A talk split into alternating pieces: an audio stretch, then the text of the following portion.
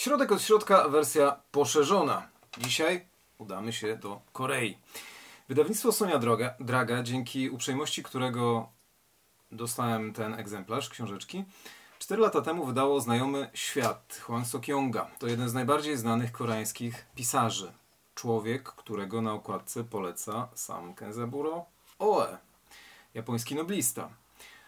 Oe wie, co pisze, a jego polecenie zawiera w sobie rekomendacje najwyższego lotu. To bez wątpienia najsilniejszy głos współczesnej Azji, pisze Oe. Hwang Sok-yong a jest aktywny od lat 70. Napisał bardzo wiele rzeczy, jest bardzo znany w Korei, ale nie tylko jako pisarz. Nagradzano go wielokrotnie, ale on także działał i działa aktywnie politycznie. Był człowiekiem, który przeszedł siłą rzeczy, będąc aktywnym od lat 70., to jest y, pokolenie z połowy lat 40., będąc świadomym przez y, cały proces zmian w Korei, on to wszystko, o czym czasem mówimy na kanale, na przykład jak pojawiało się ostatnio w postaci książki Trouble Tiger Marka Clifforda, tutaj widzicie ile jest zakładek, więc zaraz będziemy sobie cytować odpowiednie rzeczy, które nam zilustrują to, co się działo w głowie Hwang Sok-yonga pisząc Znajomy Świat. On, będąc świadomym tych zmian, brał sprawy we własne ręce. Walczył w Wietnamie. Korea wysłała tam tysiące żołnierzy, chcąc zdobyć amerykańskie finansowanie dla tak potrzebnych inwestycji dla kraju zniszczonego po wojnie koreańskiej. Do połowy lat 70. to północ była bardziej uprzemysłowiona i to północ była bogatsza niż południe. Nam teraz trudno w to wierzyć, ale dopiero sytuacja zaczęła się zmieniać, kiedy wojna w Wietnamie i tak już przedłużona, i tak rozwlekła, i tak już po wycofaniu wojsk koreańskich dobiegła końca. To dopiero wówczas Korea Południowa zaczęła się odbijać między innymi dzięki środkom amerykańskim, a także dzięki finansowaniu odszkodowań wojennych, reparacji ze strony japońskiej, które nie poszły do osób indywidualnych, ale które spożytkował rząd. O co teraz jest kolejny spór polityczno-historyczny? Ja trzymam tę okładkę tak pod kątem, bo jeżeli prezentuję ją na wprost, prześwietla słońce, tutaj jest taka gra e, światła, cienia, ta grafika jest bardzo ciekawa. Natomiast, żeby widać było, co jest na okładce, e, specjalnie tak pod kątem ją trzymam. Hwag Song-kyung proponuje rzecz bardzo depresyjną. To nie jest K-pop, to nie jest koreański serial z Netflixa, chociaż zawiera w sobie elementy fabuły tego, co znamy ze Squid Game.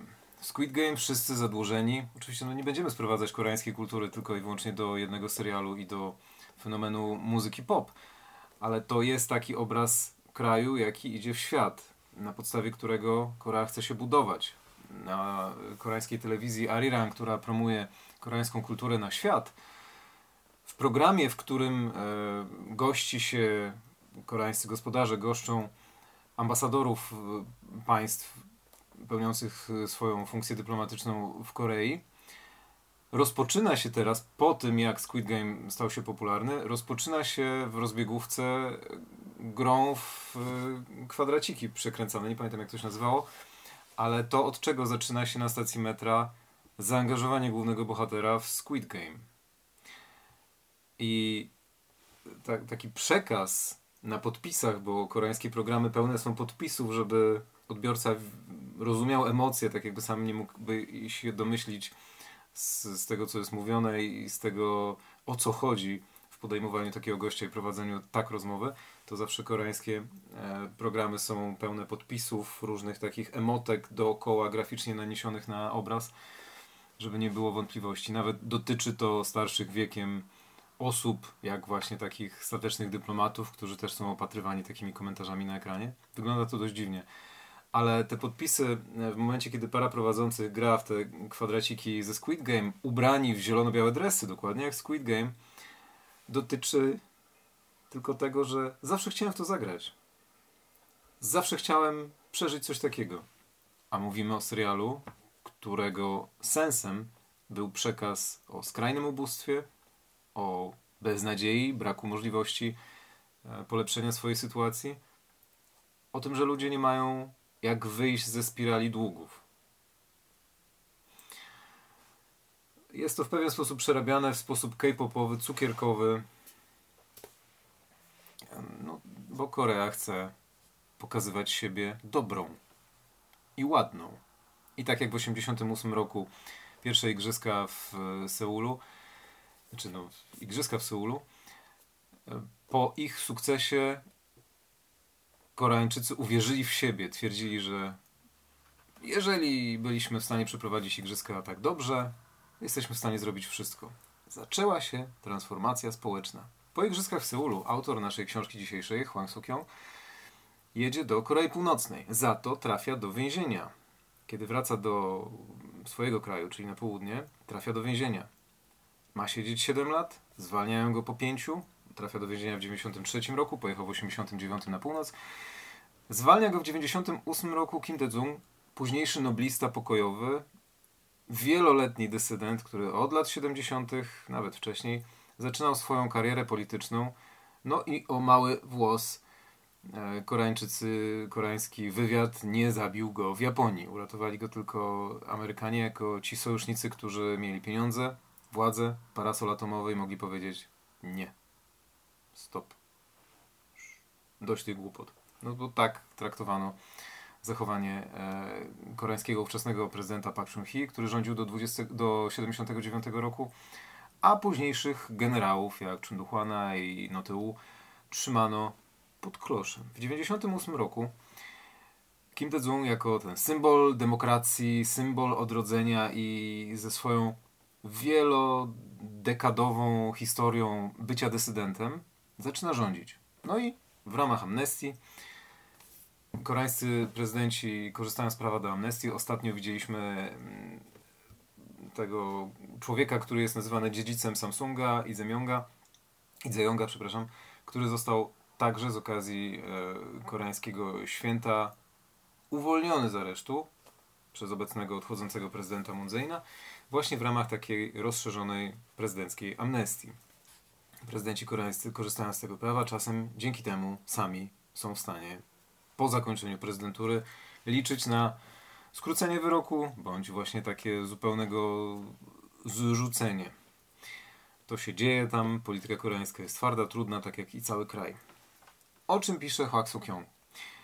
To jest historia wysypiska, wyspa kwiatów.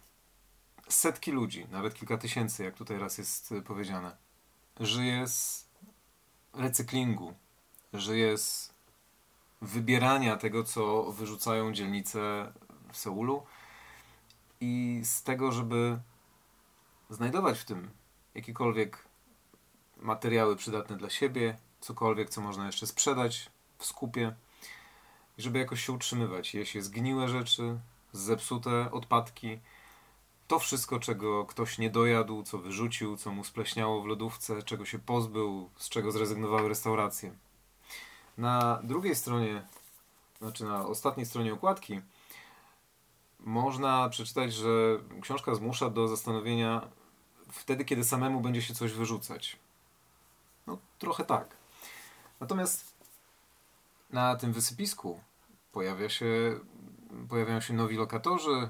Matka, ojciec jest na tak zwanej reedukacji po przewrocie wojskowym, bo to nie są obecne czasy. Książka ukazała się w 2011 roku, ale tutaj są czytelne odniesienia do lat 80., do przewrotu Conduchwana, do masakry w Kwandziu w 80 roku, o tym za chwilkę też będzie.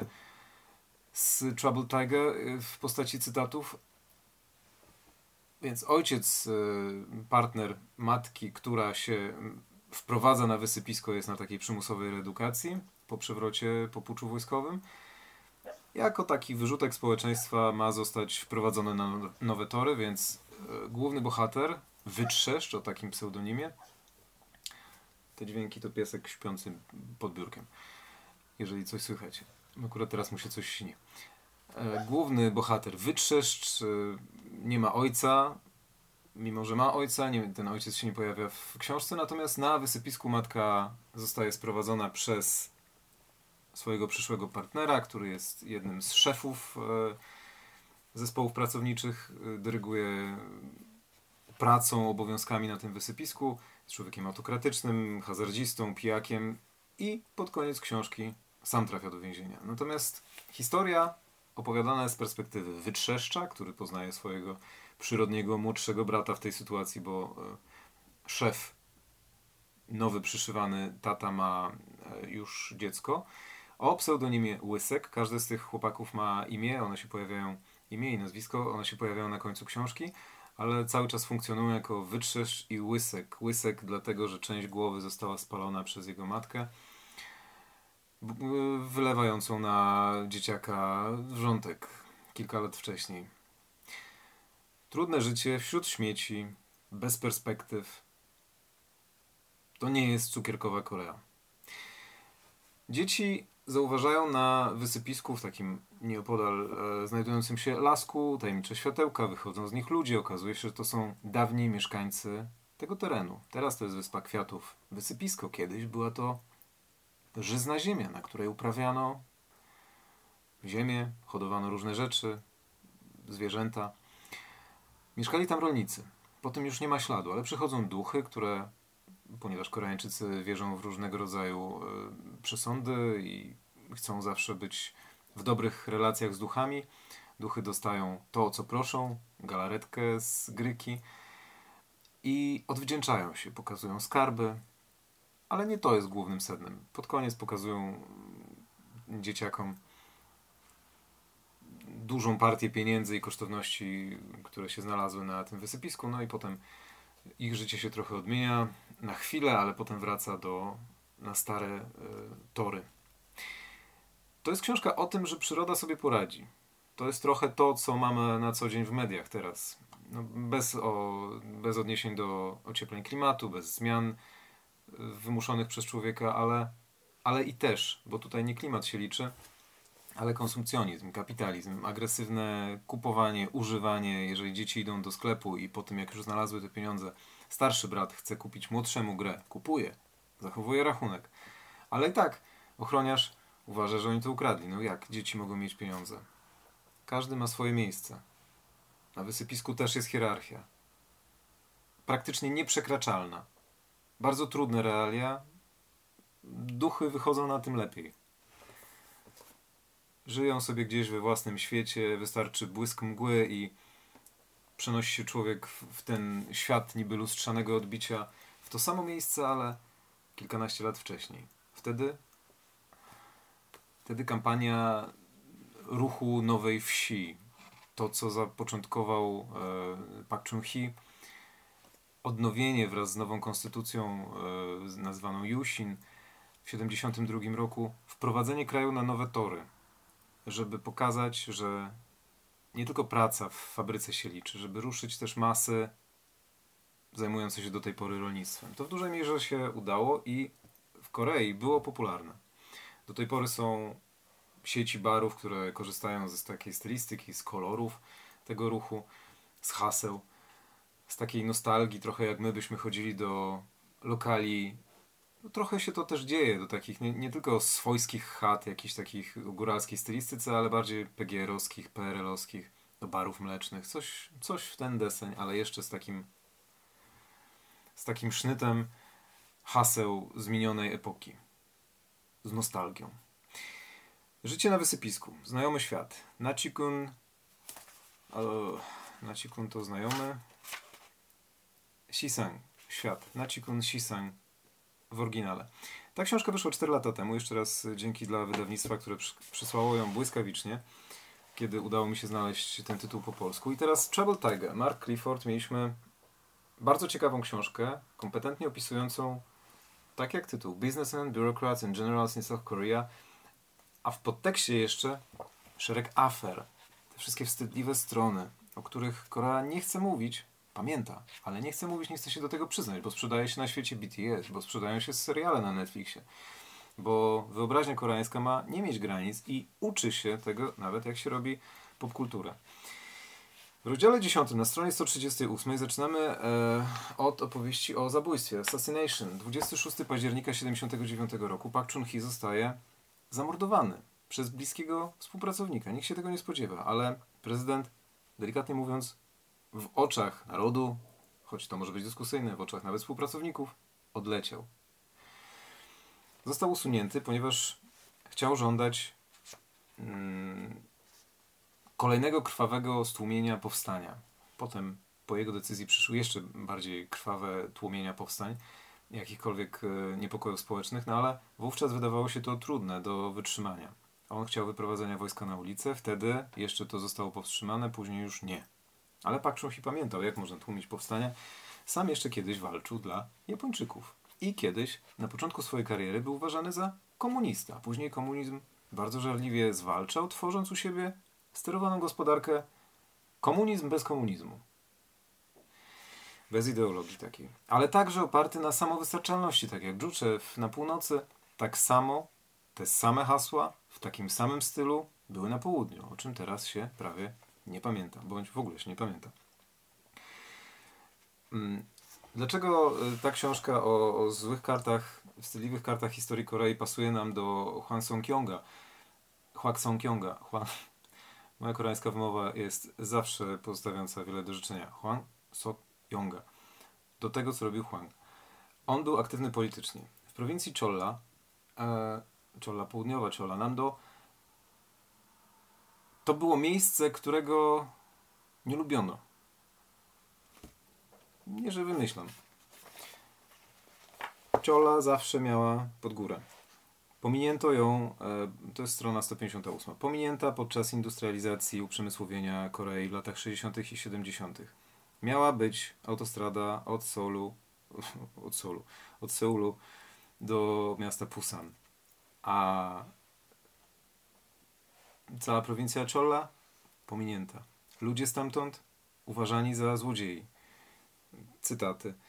E, kiedy mam pomoc domową, pokojówkę, sprzątaczkę z Cholla, z Choli, zawsze mi coś ukradnie. Choćby to była maleńka rzecz. Szereg uprzedzeń w miejscu, które było uważane za inne, komunistyczne. Ktokolwiek pochodzi z Choli jest uważany za lewaka. Człowieka, który bardzo nie pasuje do kraju, który się dystansuje od północy. A nasz autor, Huang, właśnie tam jedzie. I właśnie tam buduje ferment, podstawę rewolucji. Po swojemu oczywiście. Jako, i tutaj druga rzecz, intelektualista. Dlaczego się to komuś nie podoba? Na stronie 153 w Trouble Tiger mamy y, przypomnienie, że demonstracje studenckie miały moralne prawo, mogły się nie podobać władzy, ale miały moralne prawo na podstawie zasad konfucjańskich do kwestionowania porządku społecznego. Studentom wypadało powiedzieć: mm -mm, dosyć. Studentów należało się posłuchać, bo jeżeli studenci zaczynali coś mówić, to znaczyło, że osoby, które miały być oszczędzane, szanowane, na których się miało układać, e, układać miała się późniejsza przyszłość społeczna i, i biurokratyczna państwa, porzucały swoją rolę w społeczeństwie opartym na rolach, to znaczy, że działo się już coś złego. Trochę ten mandat władzy po, po chińsku nazywany Tinsia, to wszystko pod niebem, wyglądał na to, że był wycofywany od tych, którzy tę władzę sprawowali. Jeżeli studenci się burzyli, no to już nie można było ich nie słuchać. Jak można było ich nie słuchać? Nie doprowadzając do jakiegokolwiek połączenia studentów z masami pracującymi. I teraz, ponieważ y, mamy do czynienia z szeregiem zmian, to wszystko się zmienia bardzo dynamicznie. Na stronie bardzo ciekawe rzeczy są w książce Trouble Tiger. W rozdziale Big Boom, 247 strona, opis tego, co było w latach 80., czyli już po e, zamordowaniu Pak Chung-hee, który te reformy rozkręcił. Te reformy naprawdę zaczynają działać i jeszcze późniejszy dyktator, generał Tsundu Huan, który zmarł niedawno, kilkanaście tygodni temu. Mm, on sam się zaczyna uczyć ekonomii, był żołnierzem, jego to nie interesowało, ale zaczynał się uczyć i chciał zrozumieć procesy ekonomiczne. Może nie był jakimś specjalnie lotnym uczniem, ale działał może inaczej, nie przeszkadzał swoim doradcom, do których akurat miał szczęście. I te reformy naprawdę zaczynały działać. Sprawa reform to zupełnie temat na inny odcinek, natomiast w skrócie, tutaj był taki opis, że e, do 1985 roku ekonomia była bardzo prosta w Korei Południowej. O finansowaniu decydowało państwo tylko i wyłącznie. Odwrotnie niż w Japonii, bo w Japonii wielkie koncerny miały własne banki do własnej dyspozycji, a w Korei tak nie było. W Korei zawsze na pieniądzach rękę trzymały, trzymali urzędnicy z państwa. Bez państwa nie można było zrobić nic. Co z kolei prowadziło do tego, że lokalne społeczności, mini osiedlowe bądź mini oparte na znajomościach, organizowały kasy pożyczkowe, które czasem kończyły się piramidami finansowymi, ale także i dlatego obecne systemy wynajmu mieszkań w Korei Południowej, oparte nie na takim płaceniu, no nie czynszu, ale takich opłat e, comiesięcznych, nie istnieją, bo płaci się raz, dużo i potem dostaje się to z powrotem. A właściciel żyje z procentów, z obracaniem tą kwotą, bo kiedyś nie miał dostępu do jakichkolwiek pożyczek.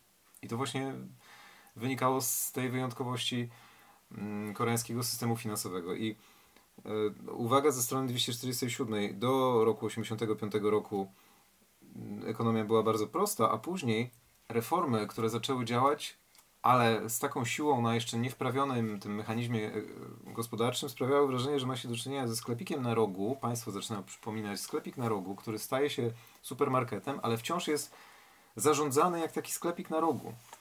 I to było trochę trudne.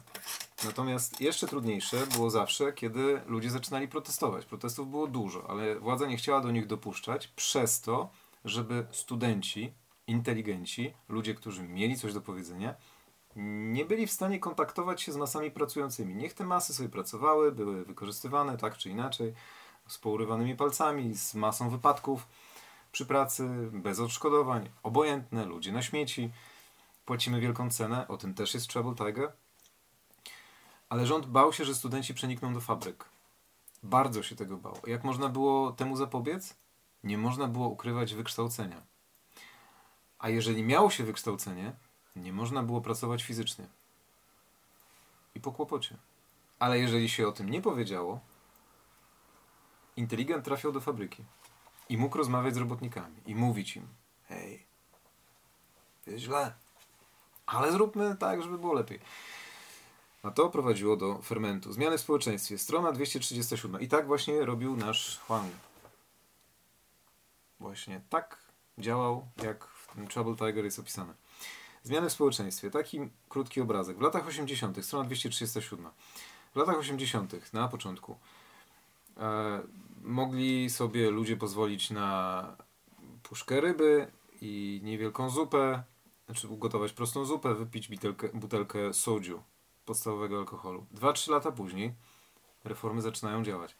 2-3 lata później już było ich stać na trochę wieprzowiny zamiast ryby, droższe mięso do tej zupy i na piwo, droższe. Po kilku latach tutaj turn up their noses, czyli no, zaczęli coraz bardziej być wybredni i do, znaczy i tak już troszkę, troszkę gardzili wieprzowiną, sięgali po grillowaną wołowinę, a zamiast sodziu pili już szkocką whisky. Kobiety, które w przeszłości nie dotykały alkoholu, zaczynały pić piwo, zaczynały popijać piwo. To była ogromna zmiana. Kobieta zawsze niżej, bez, bez żadnej substancji, świadomości i pozycji. Zamiast y, jeździć autobusami, można było sobie pozwolić na własny samochód. A zamiast prostych ubrań, kupować ubrania markowych. Markowe od producentów z metkami. Społeczeństwo się zmieniało. I nad tym wszystkim stereotypy zostawały. Człowiek z czola zawsze był uznawany za złodzieja. Inteligent, potencjalnie niebezpieczny dla rządu. Dzisiejsza Korea jest zupełnie inna od tej, która była kiedyś, ale wyrasta z niej. Jest takim. To brzydko zabrzmi, no ale tak jak w znajomym świecie mamy obraz wysypiska na dawnych terenach rolniczych, na takim pięknym terenie, pełnym wszystkiego, obfitującym w przyrodę, w bogactwo, w w życie, w żyzność, są śmieci, śmierdzące. Ktokolwiek stamtąd, z tego świata, wsiądzie w autobus miejski. Wszyscy odwracają się ze wstrętem. Dzieci, które dostają raz pieniądze, mogą zakosztować normalnego życia, nie mogą się nawet domyć z brudu w miejskiej łaźni. Ile by włosów nie myły, zawsze leci z nich czarna woda. Ten wszechobecny brud pozostaje. Trouble Tiger, wiele problemów. Te książki bardzo dobrze do siebie pasują. Tutaj kompetentny przewodnik, niczym podręcznik z historii, ale napisany bardzo ładnie. Podręcznik może trochę odstraszać, a z tego można się wiele nauczyć, zapamiętać. E, Marka Clifforda, który był, widział i obserwował proces zmian na przełomie lat 80. i 90. i Hwang Sok-kyung, który tym bardziej widział, był i obserwował także z północy, odsiedział swoje, pisze dalej. Naci Sysang. Znajomy świat. Dokładnie ten tytuł to znaczy po koreańsku. Historia, kiedy na przestrzeni lat z żyznych pól rodzi się wysypisko i trzeba na nim żyć i odnaleźć hierarchię, cel, przyszłość. Pytanie po co? Do czego to zmierza? Wniosek jest prosty. Autor go nie ukrywa. Przyroda sobie poradzi. Bardzo to pasuje do tego, co jest teraz mówione. Nie traci na aktualności. Natomiast daje do myślenia, czym jest Korea dziś. Przeszłości się tak łatwo nie usuwa z głowy. Tak jak się mówi o nas, że wiele pokoleń musi minąć, żeby stereotypowy, statystyczny Polak przestał wynosić rzeczy z pracy. Ach, służbowy spinacz wezmę, ryza papieru. Służbowa, niczyja. I tak i nie. Bo zmiany, jak widać, na przestrzeni jednego pokolenia mogą, nawet kilku lat, mogą nastąpić w tempie kosmicznym. I trzeba w nich odnaleźć siebie na nowo. Tak jak mapy metra w Pekinie. 2008 rok, trzy linie, takie, taki plusik, kółko, jakaś obwodnica metra.